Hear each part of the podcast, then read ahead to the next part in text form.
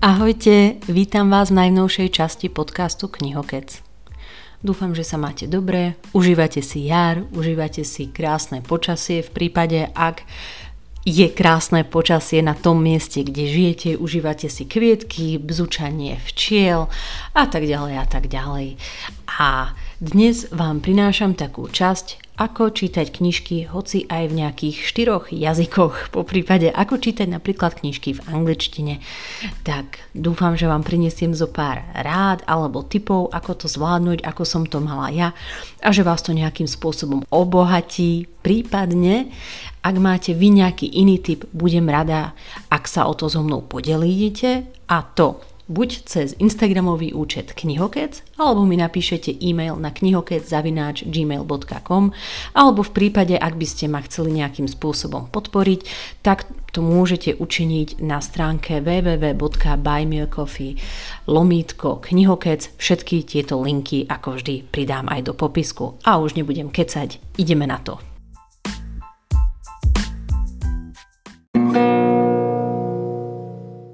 Keď som tak premýšľala, prečo vôbec ako čítať v nejakom cudzom jazyku knižky, napadlo alebo vytasili mi nejaké 3-4 body v rámci ako myšlienok, prečo je to vôbec ako zaujímavé a dobré.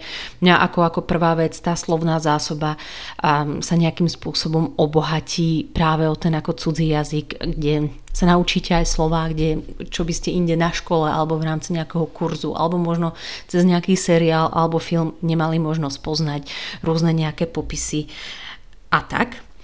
Po prípade môžete práve v rámci ako nejakých výhod čítania, treba v anglickom jazyku, sú práve ako porovnanie tých prekladov. Ak si prečítate nejaký originálny titul v angličtine, potom v budúcnosti možno prečítate nejakú tú knižku opäť tú istú v slovenčine, uvidíte, ako inak každý prekladateľ si prekladá to dielo sám za seba.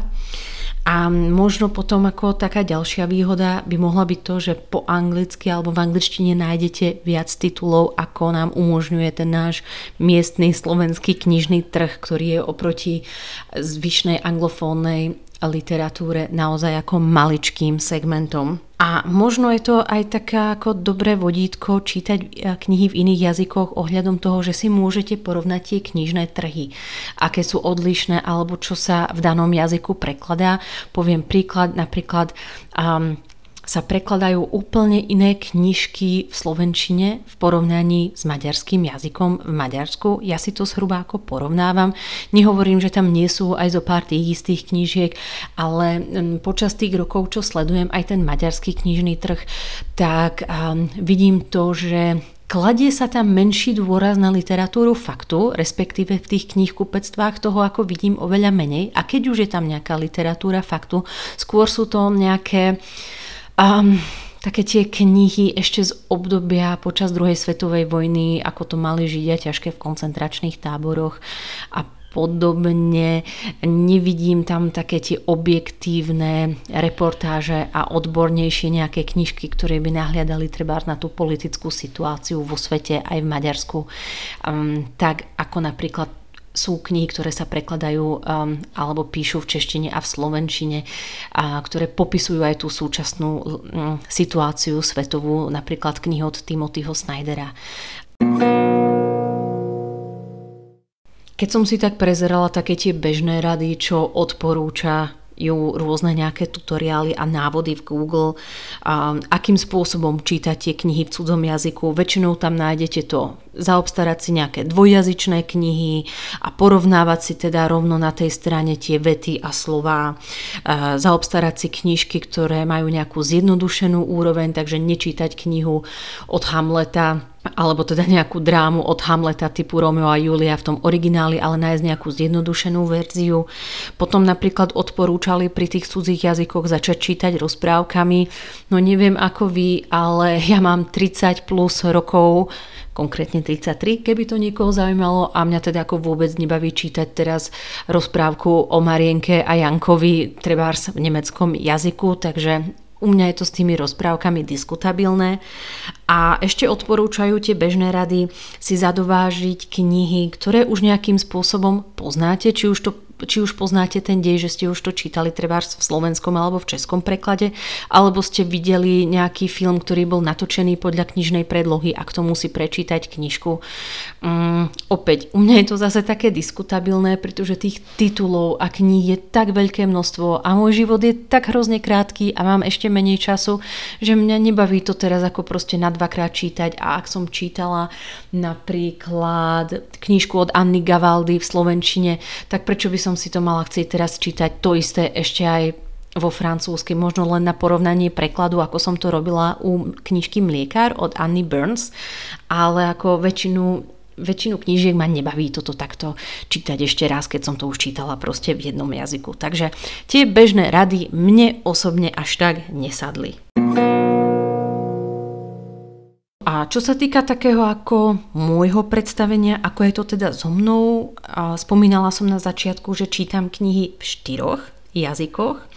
Jedným z nich je teda slovenčina. Je to taký môj naučený jazyk, ktorým som sa naučila rozprávať v škôlke. Je mi to veľmi blízke, vyjadrujem sa v rámci tej toho jazyka, tej slovenčiny úplne najlepšie zo všetkých jazykov, ktoré ovládam. Aj premýšľam tak poloslovensky v myšlienkach, keď na niečo myslím alebo niečo analýzujem v hlave. Takže určite v rámci tých štyroch jazykov jedným z nich je slovenčina. Takým tým druhým jazykom, ktorý veľmi často používam, je maďarský jazyk, alebo teda maďarčina. Takisto som spomínala pred pár minútkami, že porovnávam napríklad aj tie knižné trhy v Maďarsku v porovnaní so Slovenskom a Českom. No a maďarčina je môjim materinským jazykom, bol to úplne prvý jazyk, ktorým som sa naučila rozprávať. Bolo to ale vždy na takej úrovni, že som nechodila na nejakú maďarskú školu, že by som poznala napríklad gramatiku, vetnú skladbu, vetné členy alebo celkovo to ako poradie, akým spôsobom pracovať s maďarčinou. A aj tá slovná zásoba je taká ochudobnenejšia, pretože tá maďarčina bola u mňa viac menej takým hovorovým jazykom doma. A nestretla som sa s nejakou ako super odbornou maďarčinou, to, čo som pochytila z telky, zo zo pár knižiek a tak. A je to toho málo, aby som sa dokázala úplne erudovane vyjadrovať práve v maďarskom jazyku, ale je pravda, že to porozumenie tej maďarčiny mám na takej úrovni, že ak by som mala prekladať, a ak by som bola samozrejme prekladateľka a z maďarčiny do slovenčiny, tak nemám problém čokoľvek preložiť, hoci aj nejaký odbornejší text, ale z tej slovenčiny prekladať niečo napríklad do maďarčiny, to by už bol pre mňa určite tvrdší oriešok, pretože tá slovná zásoba zrazu prepnúť zo slovenčiny do maďarčiny mi robí trošku problém a občas zabúdam na tie slova, ale ako vravím, ja som sa to snažila teda k tomu sa potom dostanem k tým radám, takže nebudeme predbiehať udalosti, poviem vám, ako som si to riešila s maďarčinou, aby som na ňu nezabudla. Tým môjim tretím jazykom je český jazyk, proste do 93. sme boli spoločný československý štát. S tou češtinou sa viac menej stretávam už asi by som povedala už od základnej školy, na strednej škole toho bolo ešte viac, na vysokej škole takisto veľmi veľa, študovala som psychológiu a tých psychologických preložených kníh a v Slovenčine nebolo veľmi veľa, takže ma z toho vyťahovala a pomáhala mi práve čeština.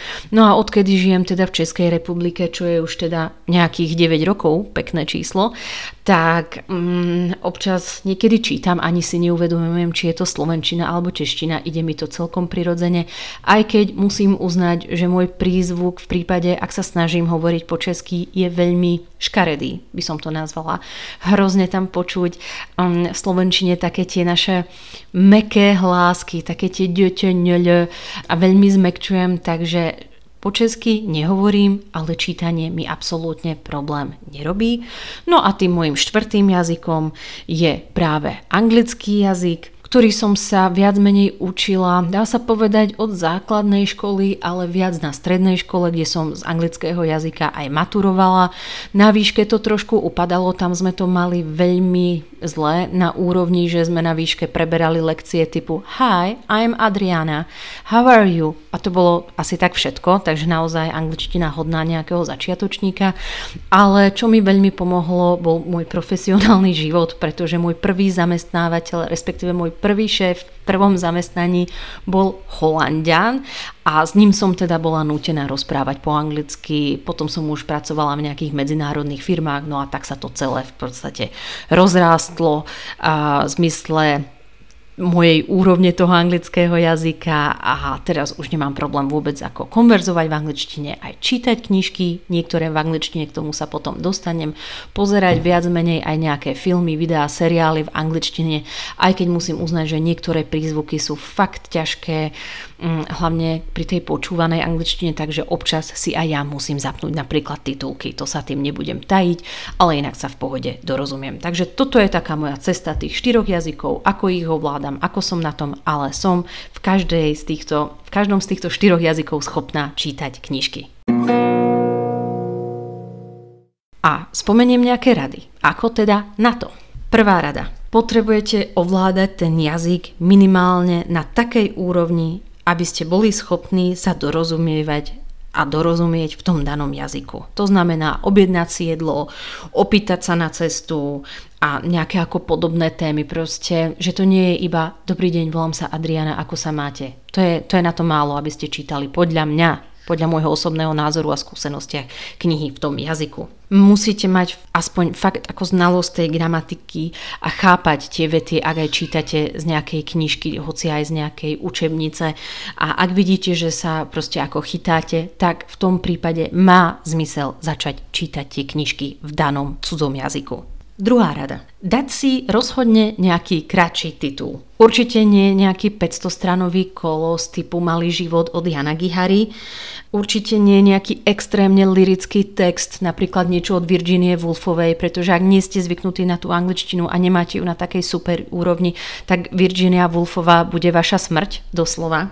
A určite ani si um, nezaobstarávajte nejaký ako úplne vedecký odborný titul uh, s tou faktografiou v cudzom jazyku. Asi to trošku môže byť takisto ošamentné, takže rozhodne niečo kratšie a niečo také, ktoré je viac v takej ako hovorovej reči. Pre mňa sú to napríklad uh, veľmi príjemné knižky od Sally Rooney, napríklad Normálni ľudia, rozhovory s priateľmi a momentálne je najnovšia kniha Beautiful World, Where Are You? Ale neviem, či to už bolo preložené do češtiny alebo slovenčiny. Takže Sally Rooney v rámci tej hovorovej angličtiny alebo ma napadá, alebo mi napadá ešte od Anne Patchett Holandský dom bol taký ako takisto ako príjemný titul do nejakých 200-250 strán a dalo sa to dobre pochopiť. Mojou treťou radou je neprekladať všetko od slova do slova. Dôležitý a najdôležitejšie je podľa mňa pochopenie kontextu a tým pádom, ak chápete zhruba kontext, tak to nepotrebujete prekladať dokonca aj každú nejakú predložku, pretože občas sú to také tie slovné zvraty, ktoré sa používajú v danom cudzom jazyku, ale u nás v Slovenčine na to máme napríklad iné prirovnanie alebo inú metaforu, ale postupne ako čítate tie strany a zo pár vie, tak pochopíte ten kontext, čo jednotlivé postavy trebárs v tom románe povedali. Štvrtá rada. Čítačka s výkričníkom. Myslím elektronickú čítačku kníh. Sú tam práve také tie integrované slovníky, kde čítate tú knižku elektronickú, teda ak máte tú čítačku a nejaké slovo vám proste ako nesedí do tej vety, neviete to pochopiť ani z toho kontextu. V tom prípade cez čítačku, ak máte tam integrovaný slovník, iba označíte dané slovo alebo, alebo odsek alebo slovné spojenie a to vám už preloží. Buď sú tam integrované slovníky, alebo napríklad tie najnovšie, ja mám napríklad Pocket Pocketbook, kľudne to môžete prepnúť cez Google a vyhľadávam preklad aj pomocou Google. Piatá rada. Knihy v cudzom jazyku rozhodne nečítať pred spaním a pri nejakej extrémnej alebo väčšej únave. Mozog si viac namáhame práve pri cudzom jazyku. A ak ste ako fakt unavení alebo už proste sa chystáte spať, tým pádom, že si čítate v cudzom jazyku trošku používate, poviem to obrazne, iné mozgové závity ako v tom vašom materinskom jazyku, v ktorom bežne čítate. Takže ešte viac vás to ako zmohne, zvládnete možno pol strany a budete taký unavení a stratíte tak motiváciu pri tom, že vás už vôbec ako nič nevyburcuje k tomu, aby ste tú knižku dočítali v tom cudzom jazyku. Šiesta rada. Cvičenie, cvičenie, cvičenie, alebo proste cvič, dokiaľ môžeš. Toto, táto nejaká formulka platí, či už keď hrajete na klavír, alebo sa učíte hrať na klavír pri tanci, pro, alebo pri jazde na kolieskových korčoliach, či na bicykli, proste platí to na všetko. Cvičením sa do toho dostávate, takže na začiatku možno, ak nejaká kniha typu Traja Pátra, či vám robila problém postupne, ako bude tých kníh pribúdať prečítaných v cudzom jazyku, aj vy sa do toho dostanete dostanete, to tempo čítania sa vám zrýchli a potom to už pôjde čoraz plynulejšie a nebudete pozerať na slovník každú stranu 50 krát. 7. rada. Dať si nejaké reálne predsavzatie. U mňa to bolo napríklad posledné roky tak, že pred dvomi rokmi som si dala predsavzatie, že aspoň jednu maďarskú knihu prečítať za mesiac a to som si dávala ako predsavzatie na rok 2020, takže za rok 2020 som prečítala 12 nejakých maďarských knížiek a bola som z toho úplne rada a snažila som sa vybrať aj nejakú prekladovú literatúru, ale niečo aj z pôvodnej tvorby. No a v roku 2021 som mala opačný prípad a vtedy som si zase dala predsavzatie aspoň jednu knihu mesačne prečítať práve v anglickom jazyku. Češtinu, slovenčinu nepočítam. No a nemusíte si dávať jednu knihu mesačne, aby z toho bolo 12 kníh ročne. Kľudne to môže byť aspoň jedna kniha ročne v cudzom jazyku. Už aj toto vás obohatí. 8. rada. Kľudne môžete porovnávať aj so slovenským prekladom alebo s takým prekladom, v ktorom sa vám dobre číta a zvyčajne čítate. A môžete si zadovážiť obidve tituly, treba ako som to robila u mliekára u Anny Burns, mala som o tom aj časť na podcaste Knihokec. A ak vám niečo nedáva zmysel alebo je tu už veľmi lirické alebo metaforické a je tam proste u vás problém, kľudne si otvoriť ten slovenský alebo český preklad a zhruba sa na to mrknúť, akým spôsobom je to preložené do toho jazyka, ktorým vy rozprávate. Deviatá rada ktorá bude teda takou trošku držgrožskou radou. Občas sa človek dostane ku knihám, ktoré sú preložené do slovenčiny, ale vy sa dostanete ku knihe treba práve v tom anglickom jazyku a buď nemáte nejaké financie alebo budget práve na to, aby ste si kúpili ten slovenský alebo český preklad, alebo v knižnici je iba český preklad alebo iba kniha po anglicky. No a tým pádom ste trošku nútení prečítať tú knihu práve v tom cudzom jazyku, či je to čeština alebo angličtina. Desiatá rada. Nesiliť to. Ak to nejde, tak to nejde tak ako pesnička od Zdenky Prednej. Dúfam, že tu mám ešte nejaké také ročníky, ktoré si na tú pesničku spomínajú a poznajú aj melódiu. Nebojte sa, spievať vám ju nebudem. No a rozhodne to nesiliť, pretože čím viac to silíte, tým väčší odpor sa vo vás budí a nebudete si to chcieť proste ako ďalej sa tomu venovať. Takže ak to nejde, tak to nejde. Odložte tú knižku, vráte sa k tomu zase inokedy o pár dní, o pár týždňov, alebo sa vrhnite teda na ten preklad, ktorý je vám príjemný príjemný a prirodzenejší a možno si môžete zase dať tú knižku niekedy neskôr.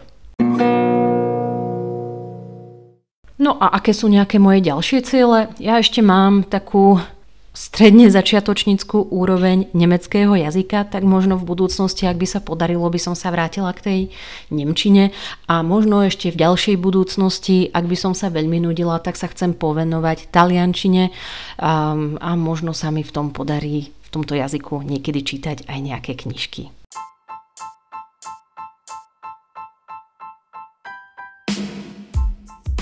A to by bolo na dnes všetko, priatelia. Dúfam, že vás táto časť knihokecu zaujala, že máte takisto nejaké tipy pre mňa. Budem rada ešte raz to spomeniem, ak sa o tieto typy so mnou podelíte. Budem sa na vás tešiť na budúce, o dva týždne a čítaniu zdar. Ahojte!